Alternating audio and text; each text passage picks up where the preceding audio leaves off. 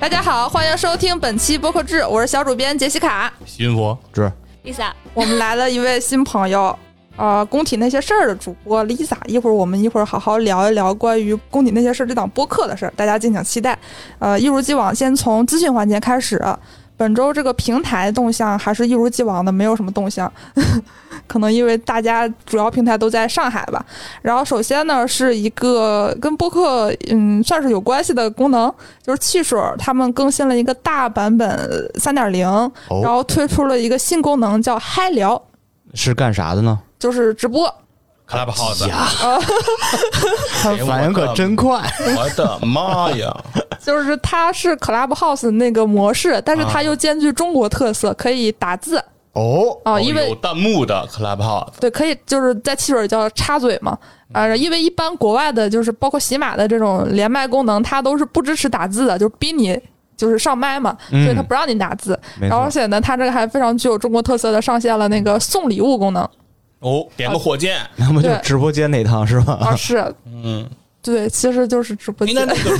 那他那个火箭是点给谁呢？是有指向性的吗？因啊为主播呀，他不是有很多人发言吗？是房主，啊，对，它是以一个房间房间的模式。 对，就是谁开启这房间，礼物谁收。哦，是他那肯定不是火箭、飞机大炮了，肯定是什么汽水、什么什么那个碳酸饮料 各各种系列，就见是你脸，见你。脸那种。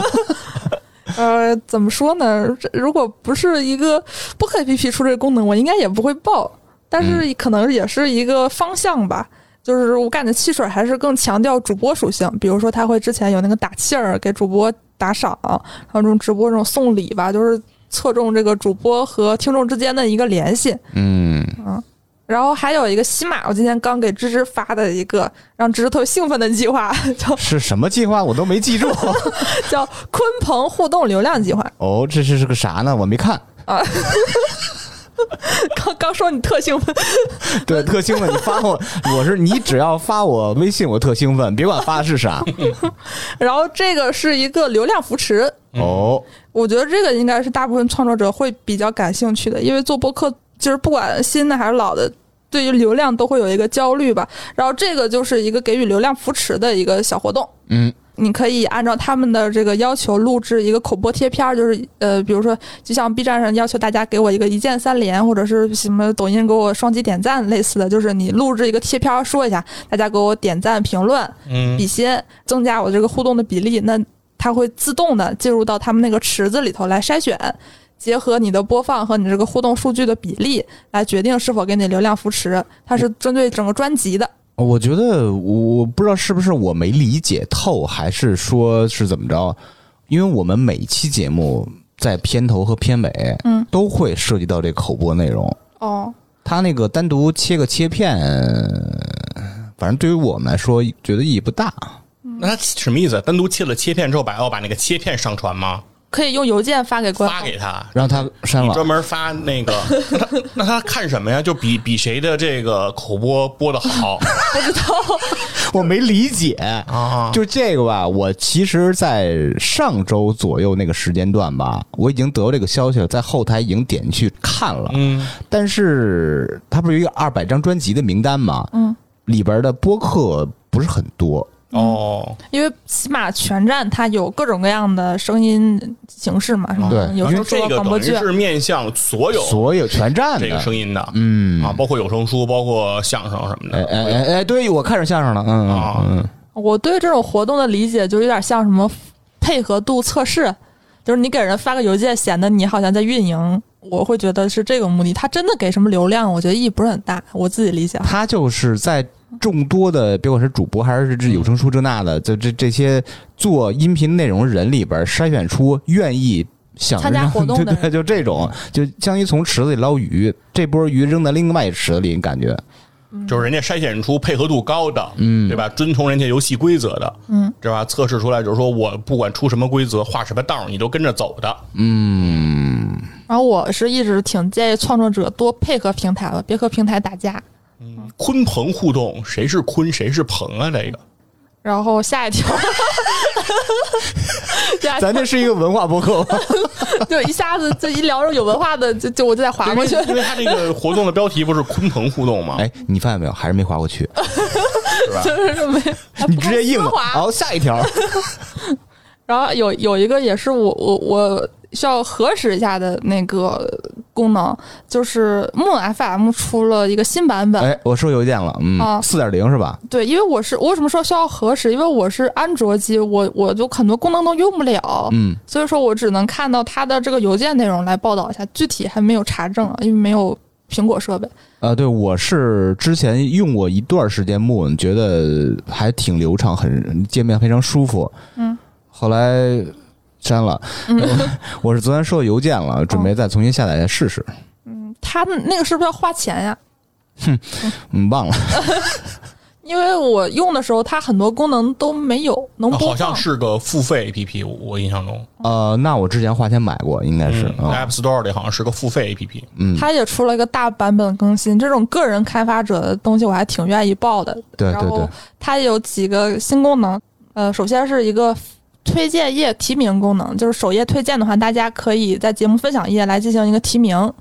如果提名的人比较多的话，就可能出现在首页，但是因为首页我点去什么也没有，所以我也不知道具体的曝光会怎么样。嗯然后还有就是支持多种语言，还有一个是应用转为免费下载加内购模式。那可能就是说我可以下载，我也可以打开用，我只有内购了，我才能解锁它的其他功能。我是暂时这么理解的。我不知道有没有数据，这 Moon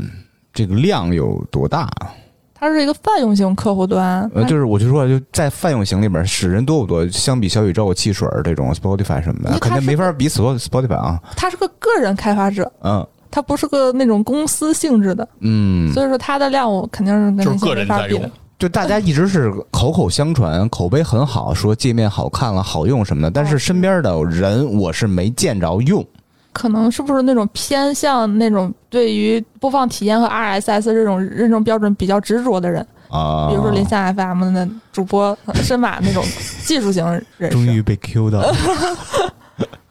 好，以上呢是本周的这个平台动向。嗯本周播客动态第一条是和上一周连着的，就上周我们不是讲单向街文学奖他们的年度播客提名出来了嘛？啊，这周就已经颁奖了哎，啊，就是我们上一周频繁夸奖的不在场获得我了奖，呃是线上颁奖还是线下颁线奖？下好像看钟情老师去拍那个照片，啊我还有一万元奖金一万呐！啊，可不嘛。我想想，现在凉皮是十四块五，我想想嗯不少，够吃一阵儿了。嗯，他那个颁奖词也写的挺好的，说重轻的追问牵引出广阔的历史变迁和社会心理，也再次证明文艺创作在任何时代都是在场的。 这个劝退我了，我听不懂。他就是，我就觉得单向街他们写的那个词儿都特别有文化，但是人家卖书的，你能没文化吗？能跟我 一样吗？然后还有一个新的播客，这个播客其实我是觉得是一个品牌播客，我目前来看，我觉得做的最好的一个案例，哦，是呃不好意思不会读啊，叫什么 J I A D A 是一个意大利奢侈品牌。然后我在淘宝上搜假 的淘宝上搜了一下，也不是很贵，就一件大衣也就五六万，就那种。哦哦，啊然后哦圈子嘉德吧，这不是假的 吗？哦然后翻译成英文就 fake。嘉达 Sorry，没有没没有对品牌任何攻击， 只为了单纯出梗。我对品牌没有任何了 解，嘉他达，嗯，那但博要补充，是挺是挺贵的，我我知道它挺贵的，佛爷就是在凸显自己的品味。嗯，这个家的我认识。是之前超游线下活动的时候，有一个就是参的那个香奈儿什么的，佛爷都特熟，嗯，高端人士 手。软对妹对没抬 出来，画的跟那个调料罐似的，嗯那你也不纠正还画人了家个面吗？包，哎，怎么回事？跑哪儿去了？然后他的嗯这个是呃奢侈品牌和一个媒体，呃一个时尚的媒体叫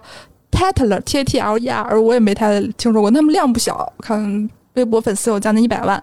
哦他们两个人合联合，我感觉是不是可能就是这个这个媒体接了这个品牌的宣传，嗯然后他们就做了个播客，说就是联合出品。然后这个制作是 JustPod 出的，应该是负责后期。嗯，然后这个节目中要提到哎叫“岩中花树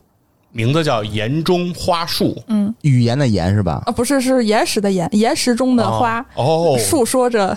嗯这岩么动中的吗？花树，这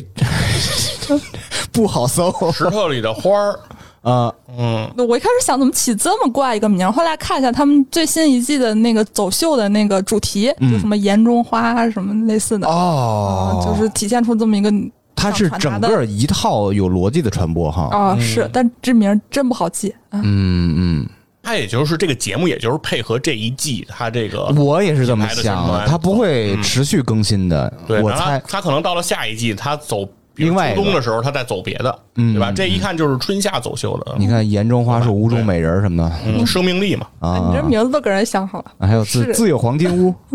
啊，第一季是由 Steve 说的主播 Steve 来担任主播。哦哦哦，第一期就请了那个播客界的顶流之一沈一菲 A 老师哦，啊。其实我觉得这个模式挺完美的，嗯他那这聊的什么话题 呢？就聊一下那个反正女性相关。他这个整个节目都是给那种高知成熟女性做的。不就你这样的吗？啊，是对， 我听贼来 劲。啊他这个模式就是他会在 Steve 说里头更新，我是在 Steve 说里头看到了这一期。然后 Steve 缩了， 不好意思，我这个普普通缩话哈，嗯普普 通话，啊，Steve Speak，是这个英文名吗？ 呃不是不是， talk 吧，他既有自己的播客，嗯然后他也在 Steve 更新，因为 Steve 他自己量本身就非常大，所以说嗯他就很自然的给他引导到那儿。哎，这它是一是个非常转好采的嗯的方式，还是呃单独上传。单独上传？单独上传的是吧？我觉得这是一个非常好的方向啊！大家这种奢侈品牌，诶，算是轻奢，怎么还是奢侈品是品牌啊？吧？奢侈啊，品是还挺已经贵的，嗯，之前咱们听到很多消息，什么 Prada、那个路易威登什么的，都有这个涉猎这播客这块儿，不管是合作还是自己做啊，嗯这是一个好消息。嗯，之前都是那个什么法语、英文的，呃 La France est bonne 呃，这个我觉得他真挺好听的，这个没收钱，但是确实就我很喜欢沈一菲老师，Steve 也我是他迷妹嘛， 嗯，那再重复一遍啊，就是言中花树，大家可以去听。嗯然后不知道怎么写的可以关注播客制的公众号。 还有一个小动态呢，是最近有一个我很喜欢的英剧上线了，叫哦《九号密室》啊、它哦，第七季应该是在 B 站还是在优酷啊？好像是 B 站，嗯，反正它的呃在推广期，所以说耳光电影，如果大家可能关注一些播客直播的话，可能会看到它。它经常会请一些影评人、电影播客来在喜马做直播。嗯，然后它最近这一波就是围绕着这个《九号密室》第七季，找了六档播客、六个影评人，就两两组合，就是每一期都是一个播客和一个影评人对谈，来讲一讲《九号密室》第七季。围绕这个可能也是聊之前的，就相关的话题一个延展嘛，就推广一下，说这个节目在国内推出了啊，这是一个九号密室的一个在播客的一个营销是吧？我觉得是平台的影响，因为啊，他他应该是买了版权，人家没必要在英国中国推广，应该是平台哦想就西马买了九号密室的版权啊，不是 B 站。啊，B 站啊哦，OK，那然后这个节目已经上线了，电影不无聊已经上线了第一期嗯聊九号密室的、去追。啊，然后还有呢，就是我本周的这个重磅新闻，工体出了播客，哦工体那些事儿，就我们的哦，主播 Lisa 新做的一档播 Hello，客大家好，嗯嗯哎，大概介绍一下这个节目吧，嗯，半天也没让你说话， 这不是不是半天没说话，是半天没有插进去嘴。不给说话的机会。 主要主要我可能还是一个播客新人，所以对这个行业也不是特别的了解。然后做这个播客的原因就是，反正就是起源于我自己一个想法。然后，因为我现在的工作呢，就是跟工体，呃，因为在北京的大家应该都见过，就是现在工体正在改造复建，然后年底的时候就要竣工，然后明年大家会看到一个新的工体。嗯、这个正在这个复建当中，我现在的工作跟这个工体有一些交集，然后我会知道很多工体的一些信息。然后为什么开播客呢？其实是我自己个人的爱好。嗯，小的时候可能就是那个时候还没有播客啊，那个时候就听一些呃 FM 啊，听一些广播节目啊。我小的时候经常是一边听，然后一边一边写作 业。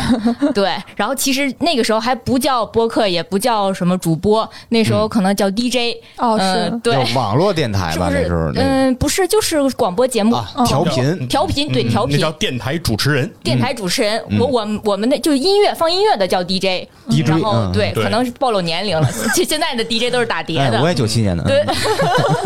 对。然后我小的时候可能就。嗯，反正对声音这东西也挺感兴趣，对音乐也感兴趣，然后也曾经有几个梦想啊，有做做电台主持人也是其中一个梦想，嗯但是就是一直到现在也没有成功。但是声音非常甜，非常好，谢谢适合。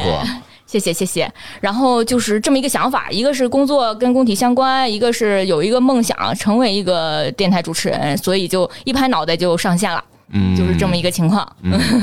我觉得很多人可能都对工体有非常深厚的情感哎，啊，然后大家可以去听一听。对，特别是那些蹦完迪早上起来出来吃煎饼的那些人，嗯我也年轻过啊。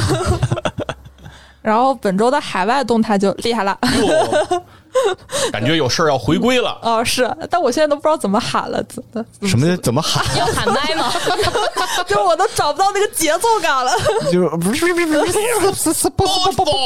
外外外外外外外，再加 上一下， 哦 就不愧是蹦迪的这个。行，就就不喊了。你讲啥？就是 Spotify 是吧？啊，是 Spotify，嗯，嗯他们那个安可不是被 Spotify 收了吗？嗯、他们最近安可出了一个视频播客功能，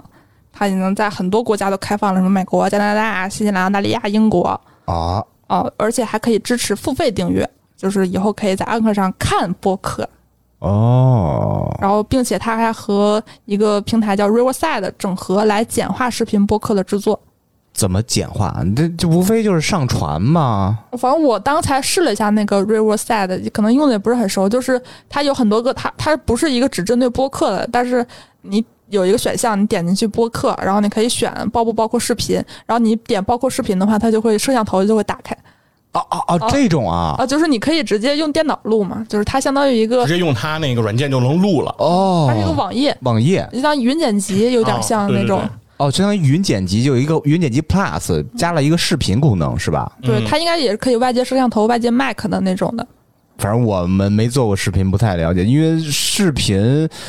呃，对我们说很陌生，而且你剪辑会有那种咯儿咯儿嘎嘎，就是那中间就是人，就就是那种剪掉那部分就连贯就不连贯那种感觉它就得需要切镜头啊啊！哦，这个网页端不支持。对啊，啊。嗯，但我是说，如果视频想剪辑流畅，必须得切镜头。哎哎哎，嗯你是干过这个的，嗯，它这个就是方便，就是可能你对于效果没有那么严格的追求。也有可能适合 solo 的。你想， maybe 他一个电脑摄像头能对挤一个人，就俩人俩到头了就。就两个人就互相做大腿， 你是有出梗压力吗？最近看脱口秀看， 就是现在看脱口秀，就是主播和听众、观众压力都特别大。单口喜剧，嗯，啊，不好意思，对不起，对不起。还有一条也是这个关于这个 Spotify 的，呃，之前我们报过有一阵子那个大家都在抵制 Joe Rogan，嗯，所以说那个包括就是奥巴马，他们就说我以后不跟 Spotify 续约了。但是据彭博社报道呢，其实并不是说他们抵制 Spotify，是 Spotify 没有看上他们两个人的创意啊、因为这两位肯定要价也不低，如果那肯说定的，嗯。创意又觉得内容可能达不到他们心中要求，就不续约了。那好相当于这是一个打脸事件啊，嗯，也不一定，因为这个也是一赛的，就据说嗯没有，他也没有说特别死，啊也可能就是两边分别说，嗯，我甩了他，啊，然后 Spotify 之前就说过嘛，就是他和很多名人都签了合作的协议，但是没做播客。嗯，然后其实我觉得可能也是看这个名人的这个配合度吧。嗯我觉得一是配合度，第二就是他做出来的内容，他肯定会去试做。嗯如果内容或者表达有什么很大的问题的话，他们也就不会上嘛。对就是之前那个脱离英国皇室那什么梅根夫妇他们做那节目，大家都觉得特别假，没有人愿意听，大家都反而起了反作用。我觉得 Spotify 也在考虑吧。它是有那个什么风险并存嘛？嗯，然后最后一条动态呢，是一个英国媒体监管机构做的报告，它显示百分之二十五的英国人每个月都会听播客，这个就没什么值得说的。还有一个就是，还特意调查了一下，就是你为什么不听播客了？啊，然后最主要原因就是找不到我感兴趣的内容。我这这全世界那么多档播客找不着，你听差点儿啊，嗯， 学中文啊，哦我其实有这个困扰，哎，就是我我真找不到什么我特别感兴趣的内容。因为你感兴趣内容，你一周的时间足够听了。其实也不是，就是我觉得这是就像乔布斯说，就是大家不知道自己想要什么。乔布斯说过什么？啊，对啊，就是那是你你你不要听大家想要什么，你做出来才知道他们原来想要，你大概这个意思吧。哦，我只听过什么 “Stay hungry, stay foolish”。嗯，就就反正大概这个意思，就是 说不是，这完全不是一个意思。就听不懂。就是说， 恁得饿，恁得恁得傻。这个就是 嗯，推荐机制我觉得不够完善，本人来讲。就是猜你喜欢那块儿是吧？对你，嗯因为我不可能听一个播客之前说，我今天想听一档讲餐饮什么什么的节目，那你可以说小爱同学帮我推荐一个，我只有可能看大家那个推荐，然后我看分类，然后我可能可能对这类就不能你直接那个，就是让我自己想，啊，对，因为搜索成本太高了也。对我也不想动脑。嗯嗯， 还有第二个原因呢，就是我没有足够的时间，嗯，我觉得这个也挺常见。我毕业之后，我听播客时间就非常少了。主要是工作压力太大是吧？就是从事播客行业之后，反而听播客听的没有以前多了。呃，一样，就我做了播客以后，我就我就不爱听播客了。对，你就剪播客了。对。 然后还有一个收听客户端的统计，在英国的话，现在嗯就是 Spotify 成为了第一，对百分之四十一的受访者。那我第二就是 YouTube 啊是 BBC Sound，哦，啊英国国家广播电视台，嗯，啊，他们第三是的油广播管电台，嗯，嗯嗯嗯，第四是苹果播客。呃，没问题，四嗯，继续。好，以上就是本周的这个资讯环节。哎，本周这个延伸话题其实还还没太想好，嗯 就是我我觉得可以大概聊一聊，就是如何策划一档播客节目。哎，聊一聊这个心路历程。我那天也在极客上看到一个人，他说他最近想做一档播客，然后正在收集资料。其实我想一想，如何什么如从零开始策划播客？嗯，之前聊过从零开始做播客是吧？而且我觉得这个不是太能完美的百分之百能实现。嗯，你在策划的时候啊，你不会想那么全，而且你做着做着才能慢慢找到自己的方向。你只是有一个大概其一个基底。嗯，你盖楼的时候，你盖着盖着才知道。能盖成什么样儿？你楼塌也很正常，嗯你肯定是需要。反正我的经验来说吧，你做个二三十期，才能慢慢摸清自己擅长什么，不擅长要要聊什么，不要聊什么。我觉得这是很需要摸摸索的。我觉得前期就是要做好这个思想建设。有的时候会有创作者找到我，我都会给大家那个建议，就是别抱太大预期， 先打击一下大家。就是前几期没有人听是个特别正常的事儿，嗯，哪怕你是在哪其怕你是梁文道，那那不太可能，那就是纯属虚构，不是？我也是第一个订订阅阅的嘛，啊， 是？吧那？现在也不多，是吗？纯属虚构现在的订阅数也非常非常少。嗯、那看来大 V 不是干啥都成那种。哎，这个限定氛围要稍微加一下，就不是说纯出于个人兴趣的，是想有一定的商业打算、有一定商业考量的，而且是跟机构有一定关系的。嗯对像像 Lisa 这种跟就工体有关系的，就是那种纯自己表达性的，不在我们今天这个讨论范围内。如果嗯你是纯粹自我兴趣的话，爱怎么做怎么做，是吧？没有需必要进行任何对，策您划不想挣钱的，您就可以什么？嗯，由着性子，爱更对新不更新，嗯，爱爱就是音质无所谓。但是如果是这种的话，可能还是要有一定的精力投入。基础是得有的。首先，我觉得这个有有耐心是个特别重要的事儿。很多节目我们统计机构的时候，比品牌播客有个特别大的特征，就是做了一期就没了，嗯，他会觉得没没有人听，这个媒介不行，那我对就拉倒。对，这个可能是一个大家需要摒弃的一个那个，因为不是就你，也不他是媒介这个问题。我觉得他参考的肯定是短视频，嗯，短视频是可以通过一个视频把这个账号带特别火的。播客目前是没有相关案例吧？没有，但是其实短视频现在我觉得品牌也应该都知道，你不砸钱你不可能，对，因为抖音、小红书他们对于这种品牌的因素，他们判定特别严格。就哪怕你是个人，你推荐一个喜欢的东西，比如说在小红书，它都会给你判定成广告，嗯不交保护费不可能。给你限流，那在播客，大家可能会有一个认知说，哎，这个东西挺小众的，那它可能不会有这种限定。但其实的话，它也不会给你扶持，它可能不会限制你。嗯而且本身播客这个媒介吧，它就是一个需要时间的东西。嗯，像现在这些比较头部的，基本上都做了至少两年吧。来最少最少了。啊，闲聊这种都我们感觉蛮新鲜的小伙子，其实 其实已经是岁数也不小了，就这种的，嗯这是播客本身的一个特性吧。我觉得大家要做好这个预期。对。然后再接下来就是节目到具体了，因为我们节就是有的时候有的创作者让我给提意见，我也挺挺慌的，我觉得自己做的也也也没啥量，但我觉得也也有一些经验可以分享嘛。就是之前那个也是和一个创作者聊的时候，我就在说，其实可能你得先找到自己想做什么，先别管听众想听什么，你得自己做的开心，这个可能才能持续下去。对，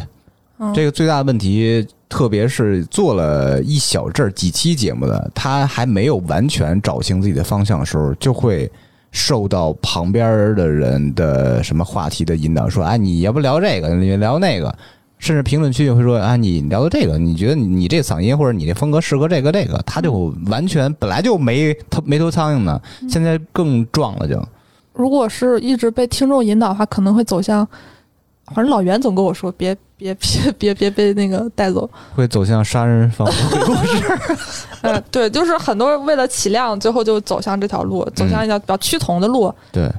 其实这个调性，我觉得是挺难定的。调性是刚开始你策划你是策划不出来的，嗯，一定是聊着聊着聊几期以后，别管是 solo 还是说跟你的伙伴呃产生化学反应，才能出调性是像我前期我对播客制一直有一个想象中的调性，啊、是想成啥样呢？嗯就是我想做成那种特别专业的，哦，我们已经实现了。 呃就就就是那种呃，可能像反派那种的。啊就不能出现笑声，谁笑抽他嘴巴是吧？拍也可以笑吧，你就可以哦是我们应该给播客打分儿。啊啊！上那来是就测日坛评公，园，你打多少分儿？哎，也也不只 是这然后个我们说日坛公园没有塑造好小伙子，人物弧光，啊，对对，就经常用那种术语，什么人物弧光，什么是是，就比如说我经以前会刻意转一些词儿，什么社会化媒体，什么乱七八糟的，就听起来还挺高大上的，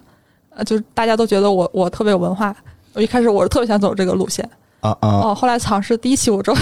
就不行。但这个可能是在策划的时候会很自然的联想到，因为你是播客制是一个 to B 的，它主要是给平台创作者和将来会有更多品牌人听的。那它是不是要严肃一点儿？我觉得好像才正经一点儿呢。就反正这个没法规划，就是你只能有一个大概齐的范围，在这个范围里，你需要做些节目才能知道总这个范围里在提取什么东西。嗯，之前和那个聂佳宇聊的时候，他也就说做播客一定要真诚，就你是个什么样的人，你你你就什么样的人，别装。就嗯是，特别同意他的观点啊，你可以装三期、装五期，甚至装十期，嗯在后边你就装不动了，而且有很大风险什么，你撞着你忘了。 什么后账币什么的，想不对起对来什么意思。对，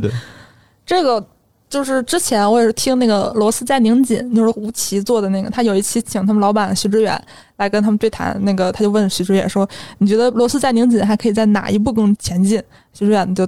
我当时觉得挺敷衍，他说你做个一百期再说。嗯那我后来想想，其实挺有道理的。对他现在多少期了？现在几十期了，我没没统计，肯定距离一百期还是有点距离。我觉按得季不，嗯，他的风格调性应该是慢慢已经开始建立有雏形了，嗯但是定下来完全的那种的走向，我觉得还是差不多徐志远说的一百期吧。这个东西他还真没有办法说是有一个方法论，嗯其实做内容它就是没有标准吧，然后嗯，可能在播客里头，它会对人的这个真实程度要求会更高，除非你的制作到了一个恨不得有声书广播剧的程度，你还是那就不像播能客了听出来，对。就是不想听一个就广告真。诚表达和演出来是小孩儿都能听出来的。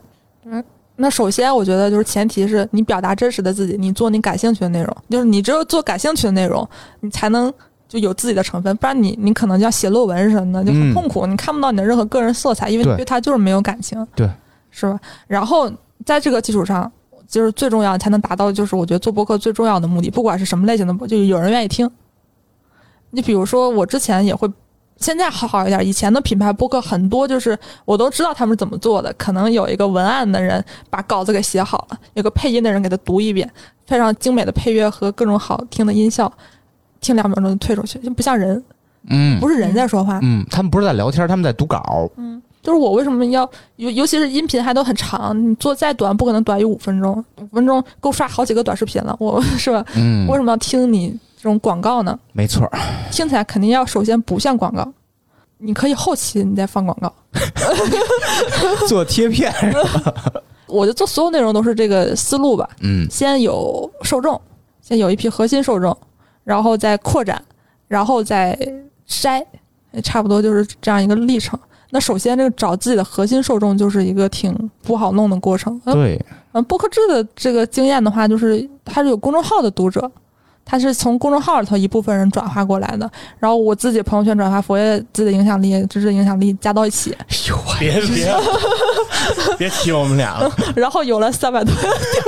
哎， 我其实特别好奇，因为从播放量这个数据来看啊，肯定是不止目前常给咱们留言的那些播客在听，嗯，很多其他播客可能也在听。这期希望所有在听的播客创作者都留下言。嗯呃我们好统计一下，我们针对你们，我们怎 么搞，怎么挣你们的钱？我对，都留个言，嗯对别闲着，嗯，现在就留。是希望就是如果你多留言，我就会。你就可以有机会获得来播客之路现在特权。你有多荣耀啊！ 我我现在感觉至少目前呢，就是有新增的话，都是有其他节目的主播来串台， 嗯，然后留存下来就是靠我们三个的努力，但是新增就是靠新主播呃。主要靠着你的努力，我们俩就没没什么。 哎呀，怎么 嗯怎我么们俩没影响力，别聊影响 力。哎，你太谦虚了。哎然我后觉得我们的影响力可能是负哎的，那你对着麦说，哎刚才是不是没录上啊？没没事 不重要，没哦事，嗯是负 的。没事，我把他鬼全砍掉。都是工具人。嗯然后你看刚才说的这两个点，其实就是所有播客，我觉得可能都会感兴趣的一点。那针对这个工体那些事儿，我觉得可能他还嗯，要更细分的考虑一下。对，它是属于我们之前讨论那个播客名称有一类地点类， 哎，其实这个地点类它并不是一个挺少见的，就是什么鳗鱼桥、什么无理取闹，最近刚被骂的一个博客，上海一个地儿。然后就是这种，其实人对一个地点有一个情节是非常正常的一件事儿，包括没有任何情节，但是大家听众会有情节的钱粮胡同、日坛公 园儿这种的。嗯嗯是吧？这地标是一个很自然的凝结大家情感的东西，嗯这个事没儿错挺好理解的。那如何展开的话，其实就是一个比较。刚才我们跟 Lisa 聊对，半所以我就天，想问问对 Lisa，就是你做工体这个话题，嗯除了是说跟你工作相关哈，现在是在做工体改建的这些工程这个项目，嗯那除此之外，就是为什么你会选定工体这样一个？嗯对于北京来说，我觉得还是有一点特殊意义的这样的一个地标来做这个节目呢。嗯，首先我觉得可能是从我个人的经历说起，因为我第一期那个序曲节目里其实也说了，嗯，但是可可以在这儿可以再展开说一下我个人的经历，因为我是就是挺早就开始看足球的，我是从九七年就开始看足球。其实我不是出生在北京，我是出生在东北，然后那个时候我家乡有一支球队在甲 A 联赛，嗯然后呢我。我都忘了我最开始是为什么开始看球的，但是就是开始看甲 A 联赛的时候，那时候也知道北京国安，嗯知道工体。然后后来呢，又零四年的时候有亚洲杯，亚洲杯的那个决赛也是在在那个工体举行。然后呢，当时是是中国队差一点拿了冠军，银牌啊、第二对亚军，第二、嗯第二跟呃输给了日本。对，决赛跟日本的那场踢得很激烈，其实嗯是当时是判罚有一些争议嘛，老球迷都记得这件事儿。那个其嗯实点我球输的对对对，大家都知道，呃，不是点球，最后是一比三。哦嗯，对，那是我因为有一个进罚了一个球，点球对对对，是是吧一个进球，对然后有争议，对，因为我知道当时工体看台上砸了好多佳能的相机，这我都不知道，那时候我还没来北 京。那新闻嗯，后来报道说砸了好多佳能的相机，对啊对日对货。对，就那个时候，反正作为一个中国球迷吧，然后稍微有点年纪的人都会对，就即使你不是北京人，你都会对这个球场有一些印象。然后这是从足球方面，另外就是工体不光是足球，它还举办了很多的大型的体育赛事，嗯就咱们中国咱们国家举行的第一次的体育赛事，综合性的，比如说亚运会，亚运会 嗯九零年的亚九运零会，年熊猫盼盼哎对，然后还有大运会，零一年的大运会，大学生运动会，大学生运动会，然后就是其实零八年奥运会它也也是比赛场馆之一也是比赛场馆，它是足球足球比赛场馆，有那个男足和女足，梅西也在这儿踢过，嗯，对而且说到工体，其实它还是两个单位，它是工人体育工人体育场和工人体体育馆馆，，嗯对这也是一个原因。就是我在开始做跟工体相关的工作之后，我是查一些资料嘛，我发现就是这个“工体”两个字啊。它是有混淆的，有些人就是工人体育场简称工体，它工人体育馆还简称工体。然后，所以我这个播客，我后来想了想，又发现有些资料上，它就是很多人以为是在工人体育场发生的事儿，其实是在工人体育馆发生的。然后我再加上我是一个处女座，我有点就是特别喜欢纠错哦，然后我就想这个这个东西，而且很多是我觉得是挺大型的媒体都会写错这个东西，我就觉得有些事情我要说出来，哇，但是我想知道一个想想有一个平台来做这个事儿，然后所以也跟这个也有关系，然后就想做一个这个播客，然后会分享一些我知道的工体跟工体相关的一些东西，然后我也希望能找到这样的一些人，就是跟我差不多有共同的经验、共同的经历，或者是其实其实有很多是在工体发生的这些事儿，有很多嗯，不光是体育，包括大家来看演唱会。然后来吃饭，嗯，呃工体办过春晚，啊就是反正很多事情，很多很多东西，它是一个很综合的一个一个场所。刚才那个 Jessica 讲，他们咱们说是一个以地点为命名的，然后这个名字反正是我当时也是拍脑袋想出来的，因为我想说的是所有关于工体的，包括工人体育场和工人体育馆的东西，我都想能就是能扩大这个播客的范围，能讲的东西更多一些，然后就起了这么一个名字。当然，这个名字可能刚才刚才经经过跟大家讨论，可能也是可以有一些就是稍微精进的一些空间，可能还是也是有的。因为毕竟我这个节目刚上两期，就是刚才也讨论到流量的问题啊，各个方面的问题啊。其实，呃，因为现在也是我自己一个人在做，肯定是有一些，就是一开始没有想的特别的清楚，而且我也是刚进这个行业，相当于之前对这个不是特别了解，就是我只是自己出于兴趣听了一些一些播客，包括我也有朋友呃业余来做这个东西，然后才想进来的。 其实听起来的话，可讲的事儿是非常多的，是的，哎但这种反而嗯有有一点儿难。对， 是的，对嗯，，不知其道实关于工体的节目，我和 TC 在远方里是做过。哦，对对哎，对，不是我，我没我没参与那期节目，哦不老师哦是那个不是道夫，是七十一和 TC 做了这一期关于工体的那期节目。刚才新锅提到 TC 和七十一是远方周末计划的两位主播，大家可以去听。嗯对，然后这个但是不是远方中国计划那张专辑，是之前老的远方的那个专辑里的。对 远方改个啊，名儿，对，之前叫 远方 FM，肯对，定然后在那个专辑里面，其实是讲过关于工体的相关的故事。因为其实对于呃我们这么大的这个北京的孩子来说，其实工体的整个还是有很多的伴着自己成长的这个回忆吧。尤其 TC 呢，和这个大家还不一样。T.C. 曾经在工体里住过一段时间，哦就是在那个体育场里住过一段时间就。施工，啊， 不是，因为好应该是他爸工作的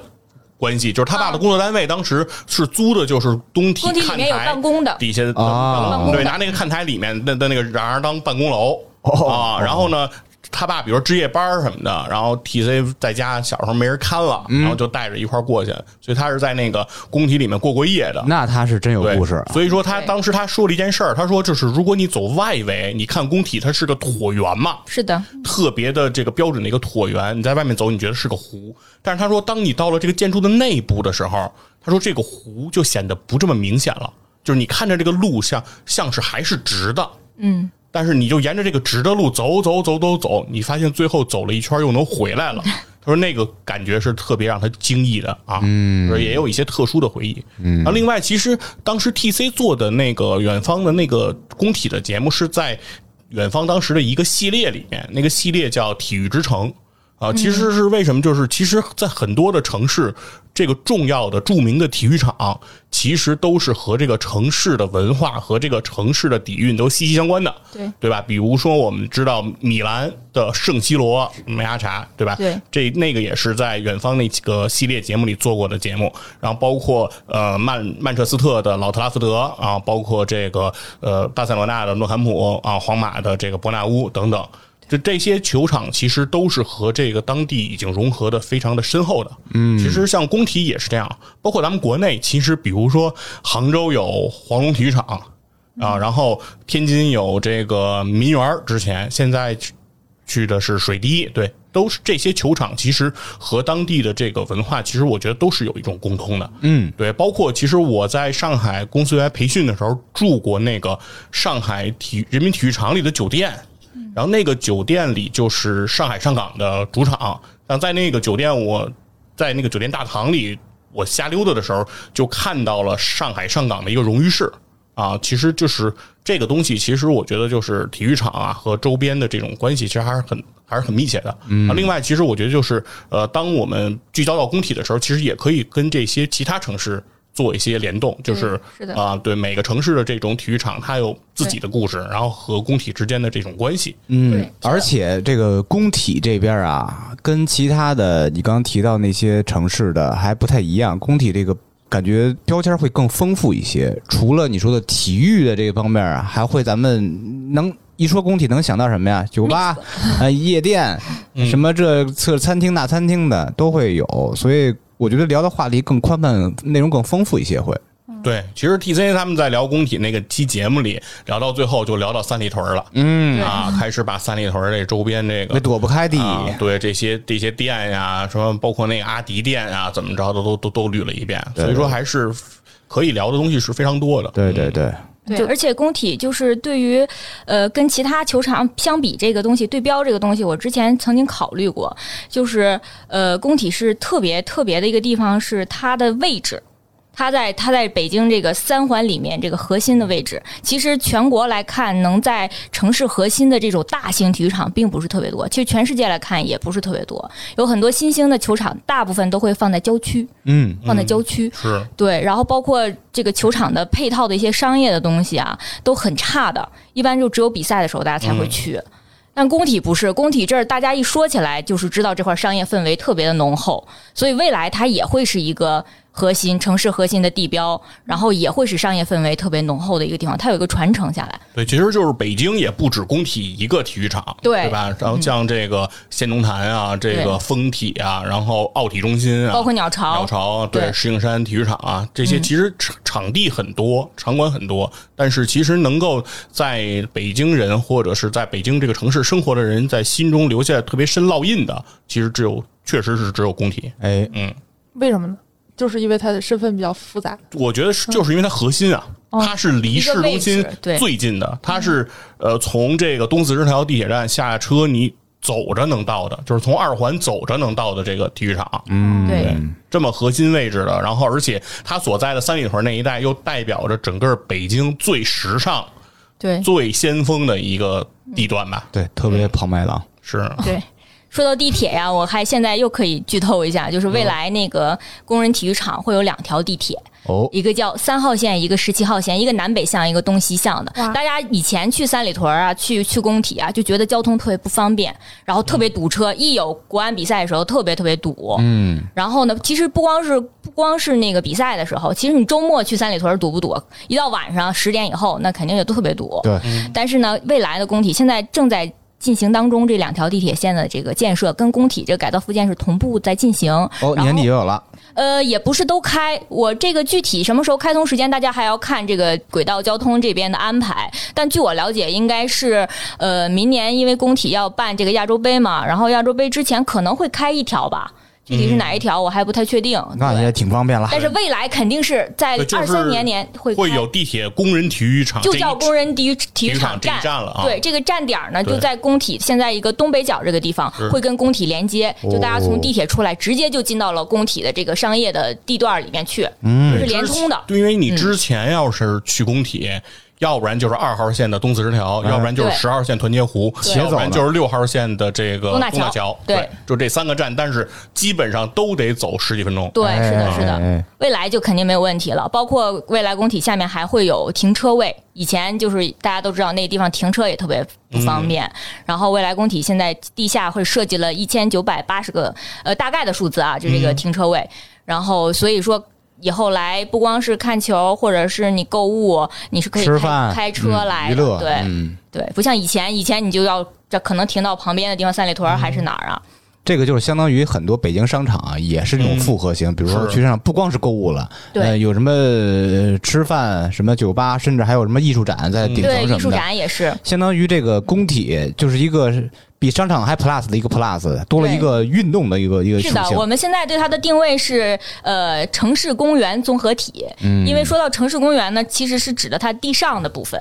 地上的部分的话呢，呃，老人应该记得，嗯其实工体并不是一开始就有围墙的，它刚建成的时候、它是开放的。然后周边是除只有工体这个建筑，然后周边是有一些配套的其他的运动的一些场所，然后包括对南边的湖区有球场，嗯对，包括南边的湖区。然后我的那个播客里面的第一期节目也会讲到了，其实一九五九年的时候，它南部这个湖区这个地方是有游泳场的，是有室外的游泳池的，大家是可以在这儿进行这种体育运动，室外的有体育运动的。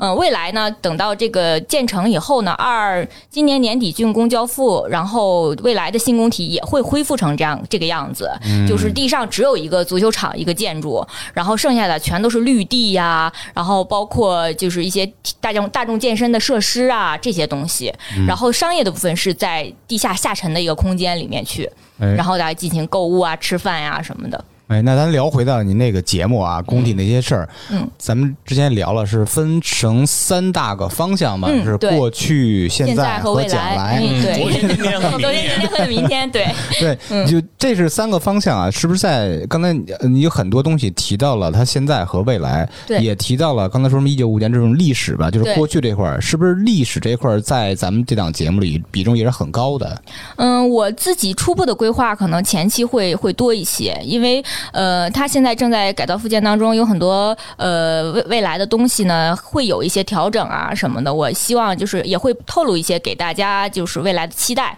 但是前期呢会历史这块会多一些，我们做一些回顾，让大家回忆一下工体原来是什么样子的。嗯嗯然后我觉得这个节目就是做给对工体有感情的人，那像我这种对工体没有任何概念的人，可能就不是他的受众，是吧？这么听起来，嗯，这个是我觉得可能就是我要争取的对象，嗯就是我会用现在和未来这些东西来来争取一些像您这样的这个目前来说可能不是工体的受众，但嗯是我觉得可能生活在北京的人的话，不可能没来过工体吧，应该都来过这个这个地段儿，嗯，即使可能。不是不是来看球，如果你不是一个球迷，你可能不会来看球，但是应该都会来过这个这个地方，嗯，那我就是住在那儿，但是我我就是不出门那种人，我连我对面的比较超市。宅是吗呃，？对，对面超市都没去过，这这就是这是这个很个人啊，就是嗯我我就在想呢，这个嗯可能对于节目的话，就会有个建议，就是栏目化明白了啊，就是嗯比如我在说你可以给前面写个括号，就是小公标签儿之类的啊，对，可能呃分类。对于现有就我可能会听关于现在的节目更多一点，因嗯为我对北京不熟，我作为一个外地人，我想了解一下这个城市。对于历史的话，我觉得没有必要那么深。我觉得这个会不会是可能将来可以试的一个方向？嗯嗯因为我们之前也和人聊过，就是其实有的人他有一个。就是坚持，他觉得节目一定要按季做。嗯其实我觉得这个有有待商榷，但是我觉得有有主题化是一个将来一个趋势吧，尤其是这种它是挺细的一个赛道的话，而它又能分出，不像比如生活化的话题，它不太好分。是，我觉得这个可以好好再想一想。嗯嗯就是既然想清楚了，如果是有两方面人，一个是就是对工体有情感的，一个是不了解的，那就嗯可以多使使劲儿。当然最好是都有，但是前期嗯还是找一个侧重点，明白是吧？嗯我我反正这是我目前能想到的一些建议吧。我能想到一个方向是什么呀？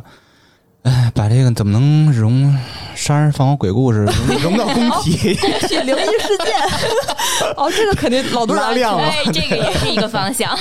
猎奇嘛？可以考虑，可以考虑。别别别，开玩笑，开玩笑，开玩笑。不用讲工体的什么事情，可以嗯讲对其他的，比如说一些体育场里发生的一些事件案件，比如说慕尼黑的人质哎绑架的案件，哦不这那个也是在这个体育场开始的。这样只要沾边儿就行。 对，就是我觉得其实就是对以这个为出发点吧，你往外去辐射，我觉得都都可以。杰西卡听傻了，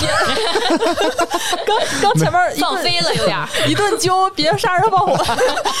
没有，这是一个小玩笑，呃，有出梗压该力。该哎该杀还得杀，行，那本期节目就到这里吧，咱们下期再见。拜拜，拜拜。感谢 Lisa。